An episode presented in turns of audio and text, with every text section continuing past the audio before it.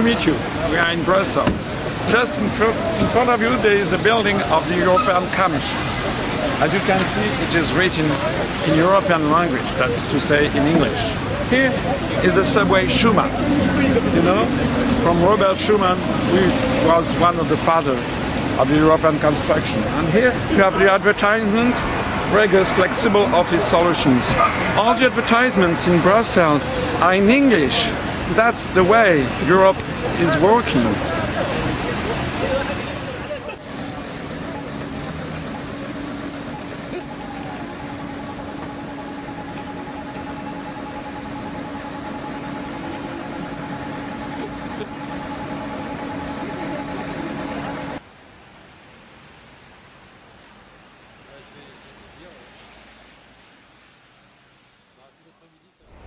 Derrière moi, il y a le grand bâtiment de la Commission européenne au Berlaymont, donc sur cette colline de Bruxelles.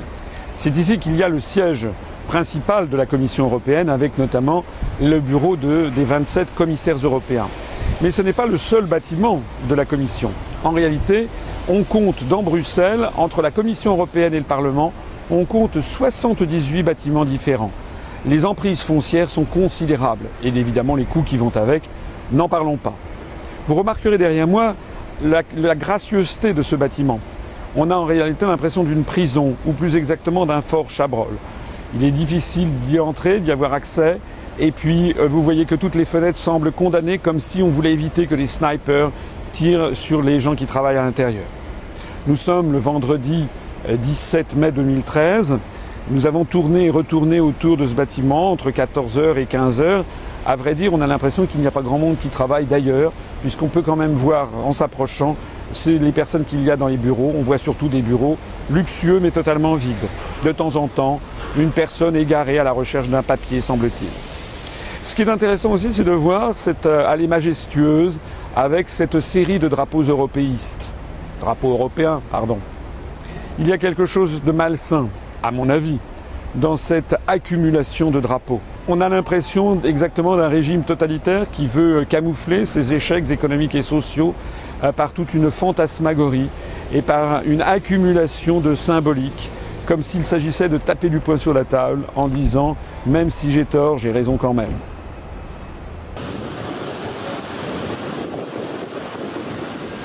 L'entrée de la commission ressemble un petit peu à l'antre du Minotaure, où on va se faire dévorer, ou plus exactement, entrer dans un trou noir où tout disparaît.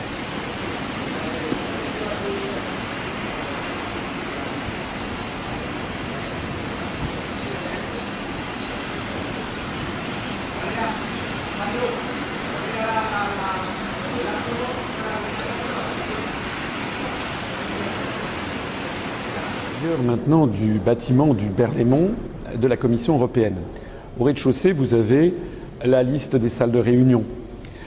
La salle de réunion qui se trouve en mezzanine, la salle 2, numéro 50, s'appelle la salle Robert Schuman. Robert Schuman, le père fondateur de la construction européenne, celui dont on sait désormais, depuis que les documents secret défense du département d'État américain ont été déclassifiés à l'été 2000, donc on sait que c'était un agent des services américains. C'est lui à qui est attribuée la fameuse déclaration Schuman de 1950.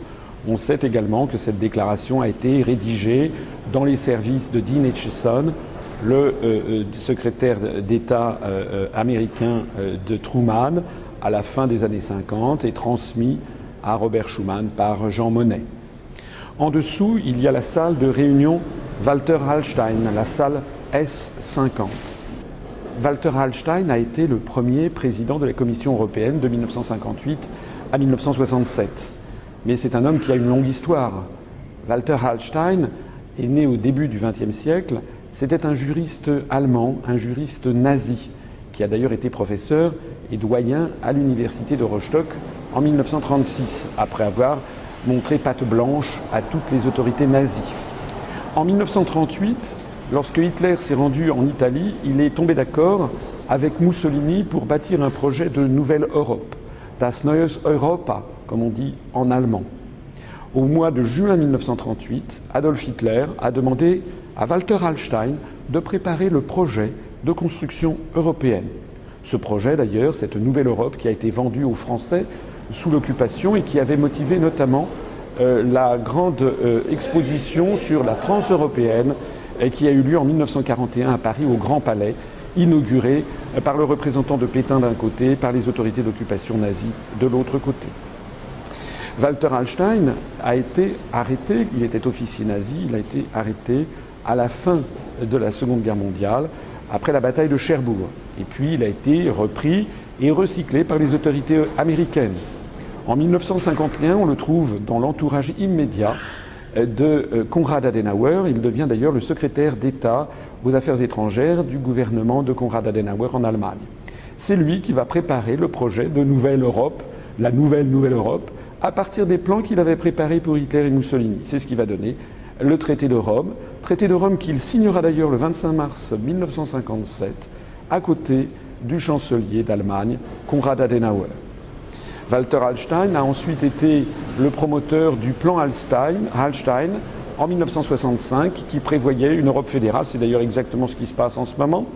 Et c'est justement ce plan Hallstein qui avait motivé Charles de Gaulle lorsque Charles de Gaulle avait dit stop, avait décidé de ne plus envoyer aucun représentant à la Commission européenne à Bruxelles, pratiquant ainsi la politique de la chaise vide.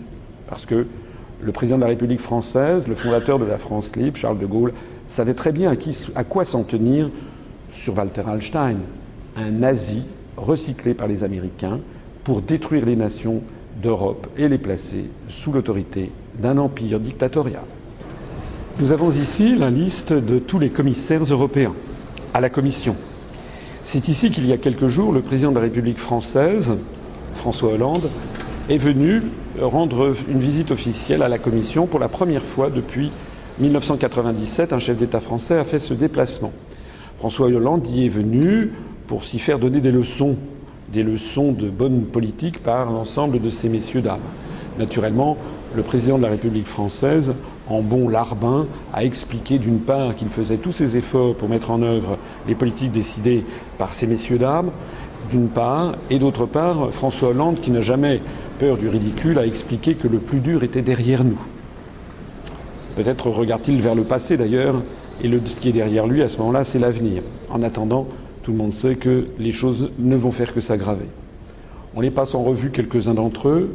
José Manuel Barroso, le président de la Commission, il est au l'étage suprême, l'étage numéro 13. Je ne sais pas si ça porte chance ou malchance.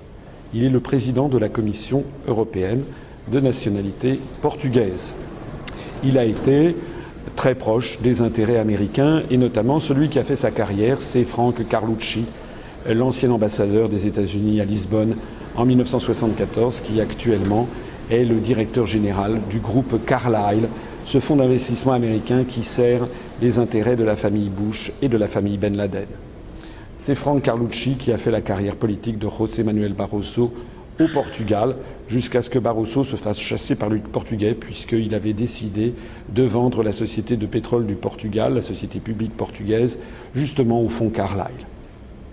En dessous, on a M. Joaquin Almunia, que l'on vient d'ailleurs de voir passer rapidement en sortant d'une gigantesque limousine Audi A8L TDI.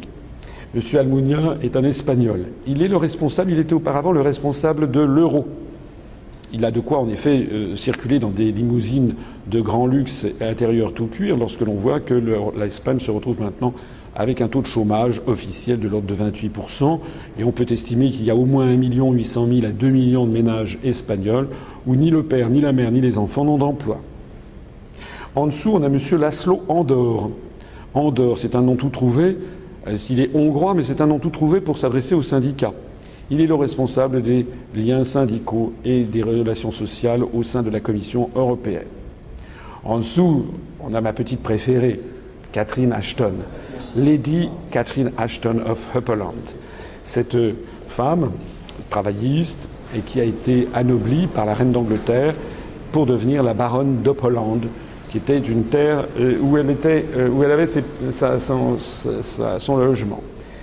Lady Catherine Ashton of Upperland est la représentante, le ministre des Affaires étrangères de l'Union européenne. À ce titre, elle fait ce qu'on lui demande, c'est-à-dire de reprendre en cœur absolument 98% de ce que dit et de ce que dit le gouvernement de Washington sur tous les sujets.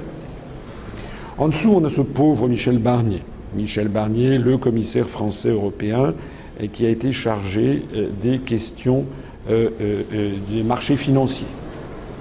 Michel Barnier a été flanqué d'ailleurs d'un directeur général anglais qui en fait tient la culotte, si j'ose dire, dans ce ménage improbable. Michel Barnier pèse une plume, mais en général, il essaye toujours d'exister en sortant des vasticinations. Il y a quelques années de ça, d'ailleurs, Michel Barnier avait une idée de génie. Il voulait que toutes les autoroutes françaises soient éclairées à giorno par des espèces de grands pylônes euh, en fait, c'est tout simplement parce qu'il avait vu ça dans les autoroutes belges. C'est un peu un détail, mais ça montre l'importance de M. Barnier. On va descendre un petit peu. Karel de Goust, de Gourt, de Gourt, je ne sais pas très bien comment l'on prononce, c'est un Belge flamand. M. Karel de Goust, il est actuellement chargé de préparer aux petits oignons le grand marché transatlantique avec son homologue euh, américain. Voilà, dans le dos des peuples, en particulier dans le dos des Français, il est en train de se mettre en place un gigantesque marché transatlantique, c'est-à-dire la suppression de tous les quotas, droits de douane qui réglementent le commerce international avec les États-Unis d'Amérique. Au bout de ce processus, c'est en réalité transmettre les manettes, ce qui restait de manettes euh, à Bruxelles, de les transmettre au gouvernement de Washington. Ceci a été approuvé au mois d'octobre 2012 par le Parlement européen et en particulier par les députés français de l'UMP, et du Modem, bien entendu, mais aussi par les députés du Parti socialiste. Les électeurs socialistes seront ravis d'apprendre que maintenant les socialistes français ont décidé de brader ce qui restait d'intérêts nationaux dans le cadre d'un grand marché transatlantique par l'intermédiaire de M. Karel de Gouche. Karel de Gouche qui d'ailleurs au passage, comme un certain nombre d'ailleurs de membres de cette commission, a fait l'objet en son temps de poursuites pour prévarication. On descend un petit peu plus bas, on arrive à Sim Kalas. Sim Kalas c'est l'un de mes préférés. Il est le commissaire estonien. Il était déjà dans la première commission Barroso, Barroso I. Il est dans la commission Barroso II. Sim Kalas a été le ministre des Finances de la République socialiste soviétique d'Estonie sous Brejnev. C'était donc un ministre de l'Union soviétique sous la période Brejnev. Lorsque l'Union soviétique s'est désintégrée, il en a profité pour euh, retrouver ses marques et devenir le président de la Banque centrale d'Estonie. Quelques années après, ça s'est terminé dans un mini-scandale puisque quelques millions de dollars ont disparu de façon inexpliquée du bilan de la Banque centrale d'Estonie. Mais entre-temps, Sim Kalas avait noué des relations étroites avec les États-Unis d'Amérique il s'occupe à la Commission européenne, il s'est occupé pendant un certain temps de la lutte antifraude, ce qui était quand même particulièrement croquignolet. Juste en dessous de Simkalas se trouve Madame Nelly Kroes. Madame Nelly Kroes, qui est une néerlandaise, qui en est à son deuxième mandat à la Commission européenne, elle aussi. Nelly Kroes, qui a été mêlée à un scandale, puisqu'elle avait euh, des relations sentimentales et au-delà avec un certain monsieur Parlberg qui faisait partie de son parti politique et dont on a découvert qu'il était membre et très lié au à, un, groupe euh, euh, mafieux, euh, celui de Wilhelm Hollider, qui était spécialisé dans les enlèvements, et c'était eux qui avaient enlevé le papy Heineken, 80 ans, celui qui possédait les brasseries Heineken. Et donc ce monsieur était en fait lié à la mafia. Ça avait fait un peu un scandale en 2006 lorsque les tabloïds néerlandais avaient révélé cette affaire, les commissaires néerlandaises. Ça avait fait d'autant plus ce scandale lorsque l'on avait découvert qu'elle euh, avait oublié, au moment de sa nomination comme commissaire, de préciser qu'elle avait dans son patrimoine personnel plusieurs immeubles de rapport, des immeubles de bureaux à Rotterdam. À ce moment-là, les, commissaires, enfin, les services antifraude avaient demandé des comptes à Mme Creuse. Elle avait, dit qu'elle avait oublié de parler de ces immeubles et qu'elle avait également oublié la façon dont elle les avait financés. Interpol avait ouvert une enquête contre Mme Creuse qui s'est perdue dans les sables. On ne sait pas ce que c'est devenu. En attendant, c'est elle qui avait obtenu, tapé du poing sur la table du gouvernement français, qu'il renonce en 2005 à son projet de euh, décret anti-OPA lorsque le Premier ministre français de l'époque, Dominique de Villepin, avait voulu s'opposer au rachat euh, de Arcelor par Mittal, la société anglo-indienne de Lakshmi Mittal. Madame Cross était intervenue pour taper du poing sur la table en exigeant que Arcelor franco-luxembourgeois soit bel et bien vendu à ses intérêts indiens et elle avait empêché que le gouvernement français prenne un décret anti-OPA. Monsieur Janusz Lewandowski en dessous, il est le, commissaire chargé du budget.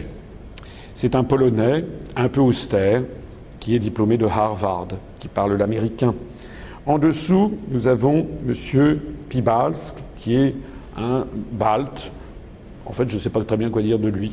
Euh, en, dessous, en, dessous, nous avons Madame Viviane Reding, qui est une luxembourgeoise.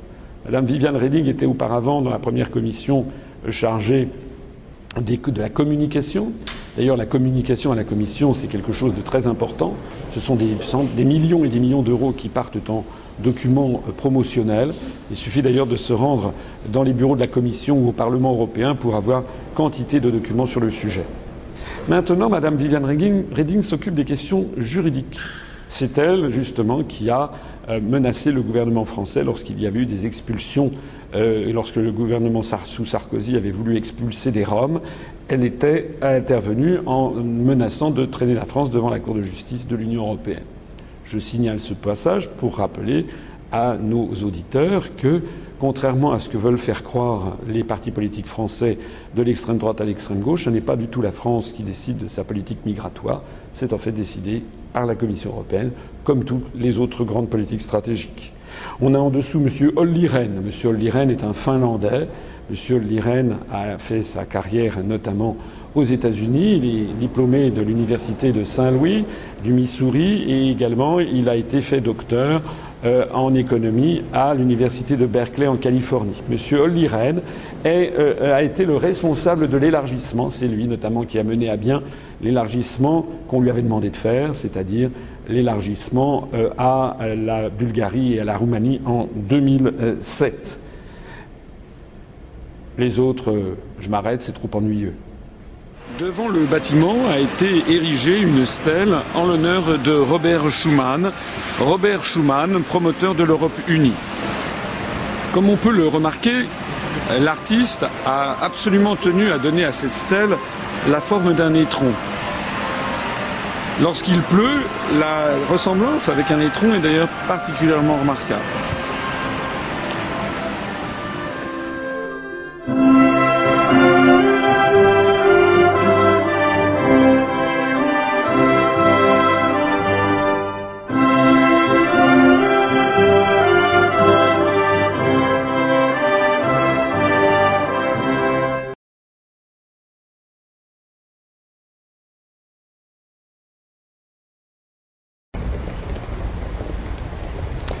Rien n'est jamais trop beau euh, pour les européistes.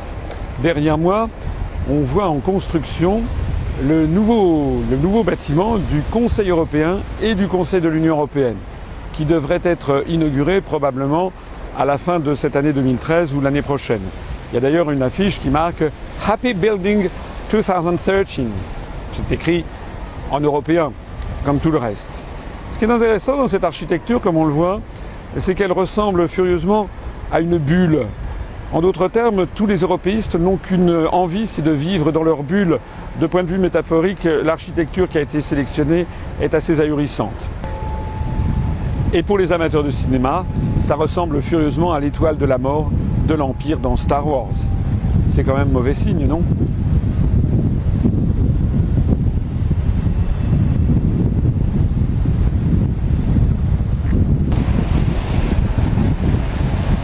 C'était l'immeuble du Berlaymont. Maintenant, il y a derrière moi l'immeuble Charlemagne, qui est tout à côté. Vous voyez d'ailleurs euh, à quel point le drapeau bleu aux étoiles d'or est, obsessionnel. Partout dans tous ces bâtiments de nature un peu inquiétante, voire totalitaire, on voit ce drapeau bleu aux étoiles d'or qui s'impose comme une espèce de lavage de cerveau permanent pour tous les fonctionnaires européistes. Quelque chose d'inquiétant également, ce sont ces statues. On se demande vraiment ce que les artistes avaient à l'esprit. Tout à l'heure, on voyait les stèles de Robert Schumann. Ici, nous avons sur ce bâtiment qui abrite notamment la Direction générale des affaires financières, nous avons des statues extrêmement inquiétantes, des enfants aux yeux hallucinés comme s'ils avaient vu la mort. Est-ce que franchement, ces statues donnent envie de connaître le futur? À mon avis, la réponse est non. Et c'est inconsciemment ce que l'artiste a voulu signifier. Ces statues représentent-elles la jeunesse européiste, la jeunesse que nous prépare la construction européenne?